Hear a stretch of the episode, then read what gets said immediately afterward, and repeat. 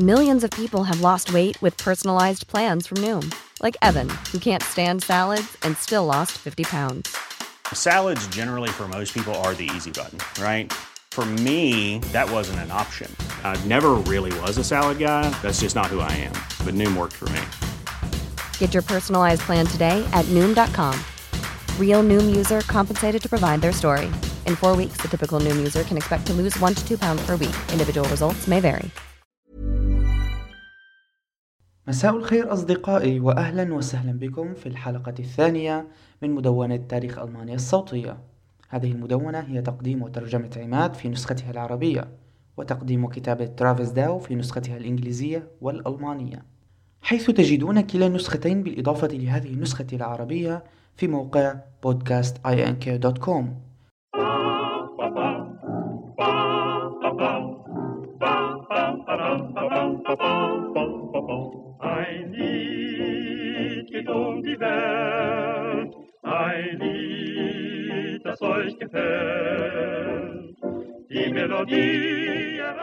وهو أيضا الوسيلة الأساسية للتواصل معنا.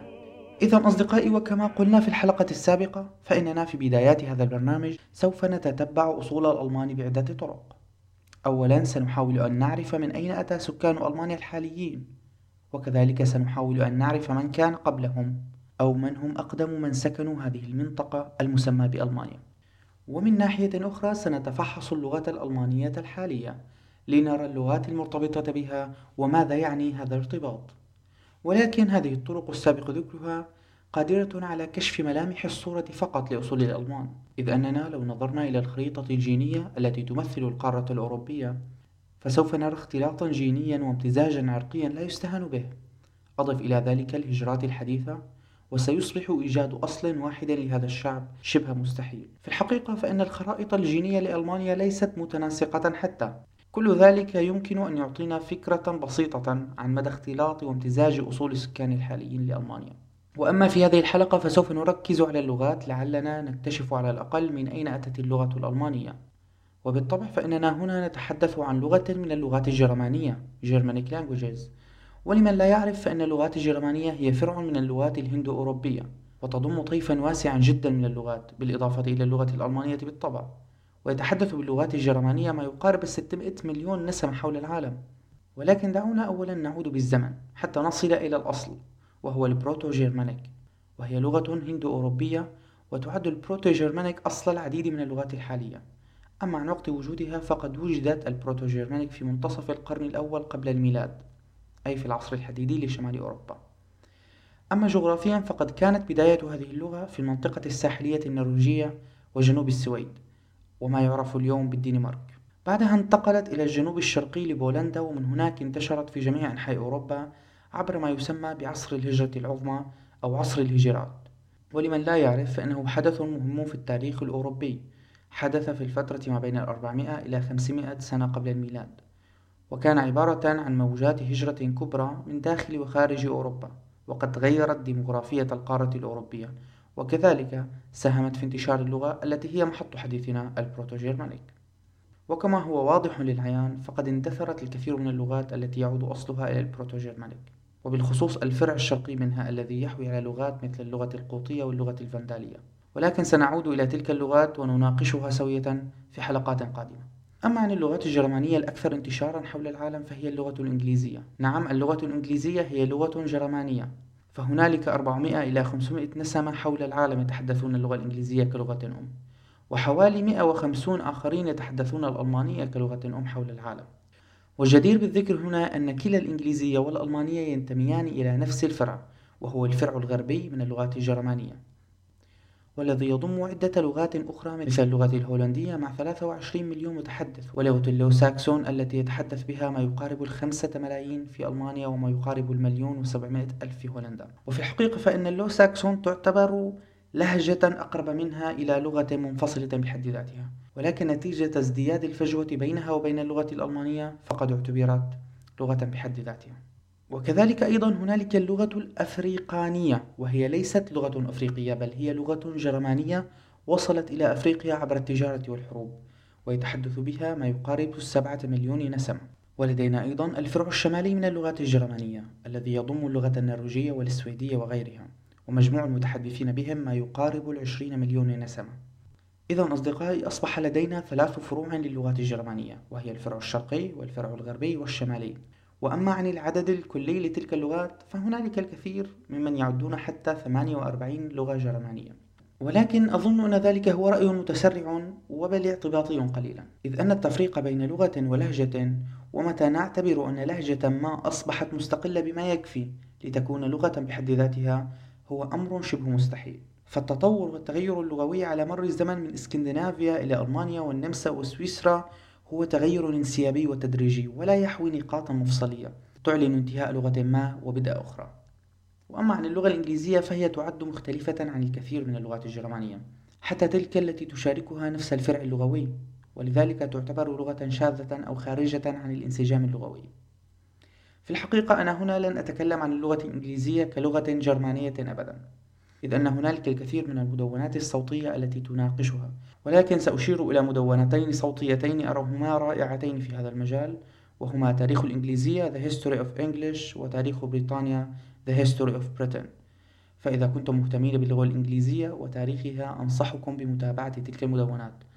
أما بالرجوع إلى موضوعنا الأساسي فهنالك نقطة أود الإشارة إليها وأعتبرها مهمة جدا، وهي أن اللغة المشتركة لا تعني بالضرورة إرثا مشتركا، إذ أن اللغة تنتشر بطرق أكثر تنوعا وفعالية من الجينات، فالاحتلال العسكري أو غزوات القبائل بعضها أو حتى الاحتكاك الحضاري والفكري كلها طرق قادرة على التأثير على لغة معينة من دون انتقال كتلة كبيرة من البشر من منطقة لأخرى.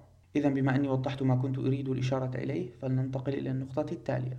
كما قلت سابقا فإن اللغات الجرمانية تنقسم إلى 3 أقسام، الشرقية والغربية والشمالية، وهو التقسيم الرسمي الحالي، ولكن من الصعب إيجاد فواصل بينهم ومعرفة طبيعة ارتباطهم ببعضهم بدقة، لأن كل ما لدينا حاليا هو بعض النقوش القديمة هنا وهناك، وكل تلك الفروع تعود إلى البروتوجيرمانيك السابق ذكرها، والتي هي تعد الأصل النظري لتلك الأفرع. وكما قلت في البداية فإنها كانت موجودة في العصر الحديدي الروماني لشمال أوروبا في 500 قبل الميلاد.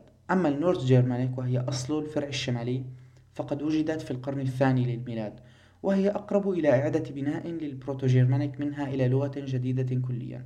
أما عن الفرع الغربي من اللغات الجرمانية التي تضم لغات موجودة اليوم منها الإنجليزية والألمانية والهولندية وغيرها، فقد كانت بداياتها في نهايات ثقافة ياستروف، وهي حضارة من العصر الحديدي كانت تقع فيما يعرف اليوم بشمال ألمانيا، وقد امتدت من القرن 6 إلى القرن 1 قبل الميلاد، مشكلة الجزء الجنوبي من العصر الحديدي الروماني. وقد تأثرت بثقافة أخرى زامنتها وهي الهالشتات، والتي كانت موجودة في جنوب ألمانيا اليوم. أما عن الفرع الشرقي فقد تشكل في جنوب السويد في القرن 1 للميلاد تقريبا، وأن أقدم نص محفوظ ومتماسك مكتوب باللغة الجرمانية الشرقية هو الترجمة القوطية للعهد الجديد الذي يعود إلى القرن 4 بعد الميلاد.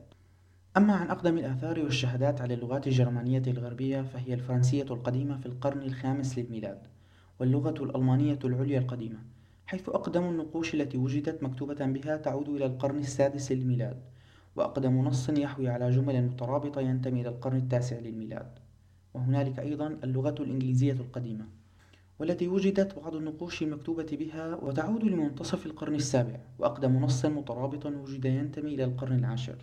وبالمناسبة إذا اطلعنا على الإنجليزية القديمة سنرى كم هي مترابطة بإخوتها من الفرع الغربي مثل ألمانيا العليا القديمة، وسنرى كمية التغيير التي طرأت عليها بمقارنتها مع الإنجليزية الحالية. أما عن الفرع الشمالي فإن اللغة الجرمانية الشمالية شهدت في النقوش المبعثرة كلغة نورث جيرمانيك حتى تطورت إلى الأولد نورس في القرن 7، وهنالك نقوش أكبر نجت من القرنين 8 و9 مثل إجماستون، وهنالك أيضا بعض النصوص المكتوبة بالأحرف اللاتينية تعود للقرن 12 وبعض الشعر العائد إلى القرن 9 للميلاد. وهنا بدأ الفرع الشمالي بالانفصال والتبلور بعيدا عن الفرع الشرقي والغربي من اللغات الجرمانية، وبحلول القرن 10 بدأت مختلف الأصناف من اللغات تتباين فيما بينها، وبدأت تظهر الفجوات اللغوية التي أدت إلى صعوبة التواصل والفهم بين المتحدثين بمختلف اللغات التي كانت في تلك الفترة ما تزال لهجات. وهذه نقطة مهمة، إذ أن ما يفرق بين لغة ولهجة هو مدى قدرة المتكلم بهذه اللهجة على فهم شخص آخر يتكلم باللغة التي اشتقت منها هذه اللهجة. وفي هذه الفترة أيضا وهي القرن العاشر للميلاد كان هنالك اتصال لغوي بين المستوطنين الفايكنج في منطقة الداونلاو والتي تقع في إنجلترا الحالية مع لغة الأنجلو ساكسون والتي تركت أثرا عميقا في اللغة الإنجليزية. وهذا التواصل كان المسمار الأخير الذي يدق في نعش قواعد اللغة الإنجليزية القديمة. بعدها وفي القرن الثاني عشر كانت بداية اللغة الإنجليزية الوسطى، ومعها بدأت اللغة الإنجليزية بالانحراف عن بقية اللغات الجرمانية. أما عن اللغات الشرقية فقد اندثر معظمها بحلول القرن السابع مثل البورغندية والقوطية والفندالية باستثناء واحدة هي اللغة القوطية القرمية التي بقيت تستخدم حتى القرن الثامن عشر، لغة بقيت على قيد الحياة قرنا كاملا بعد انقراض كل اللغات التي تشكلت معها. بالطبع فإنه موضوع مثير وهذه اللغة تشكل كبسولة زمنية، لذا سنتكلم عنها حتما في البرنامج في الحلقات القادمة. وبالطبع فإن اللغات الجرمانية استمرت في التطور في القرون الوسطى، ولكن دعوا ذلك لحلقة أخرى. أما الآن فدعونا نلخص ما تحدثنا عنه في هذه الحلقة، إذ قد غطينا فترة زمنية كبيرة بوقت وجيز. إذا نظرنا إلى عينات الDNA الخاصة بالشعب الألماني سنرى خليطا واسعا من الشعوب المختلفة، لذا الطريقة الوحيدة للوصول إلى أصول هذا الشعب هي أن ننظر إلى أقدم البشر الذين عاشوا في ألمانيا أو ألمانيا الوسطى إن صح التعبير. لذا سننظر في الحلقة القادمة إلى النياندرتال أو الإنسان البدائي والإنسان الحديث، ومن الإنسان الحديث إلى الكلت أو السلت، وهم مجموعات بشرية كانت تسكن جنوب ألمانيا وألمانيا الوسطى وكانوا يتحدثون اللغة الكلتية. وبعدها حضارة الهالشتاد في القرن السادس قبل الميلاد، وإذا عدنا لأقدم من ذلك هنالك حضارة الأورنفيلد والتي كانت موجودة من القرن الثالث عشر قبل الميلاد إلى منتصف القرن السابع قبل الميلاد، والتي كانت تمثل أواخر العصر البرونزي في وسط أوروبا. وبالمناسبة فقد جاء اسم هذه الحضارة من عادتهم بوضع رماد موتاهم من المحاربين في جرار ودفنها في ساحة القتال. وكما نعلم فإن كلمة جرة باللغة الإنجليزية هي إيرن وكلمة ساحة القتال فيلد، وبالتالي أصبحت إيرفيلد.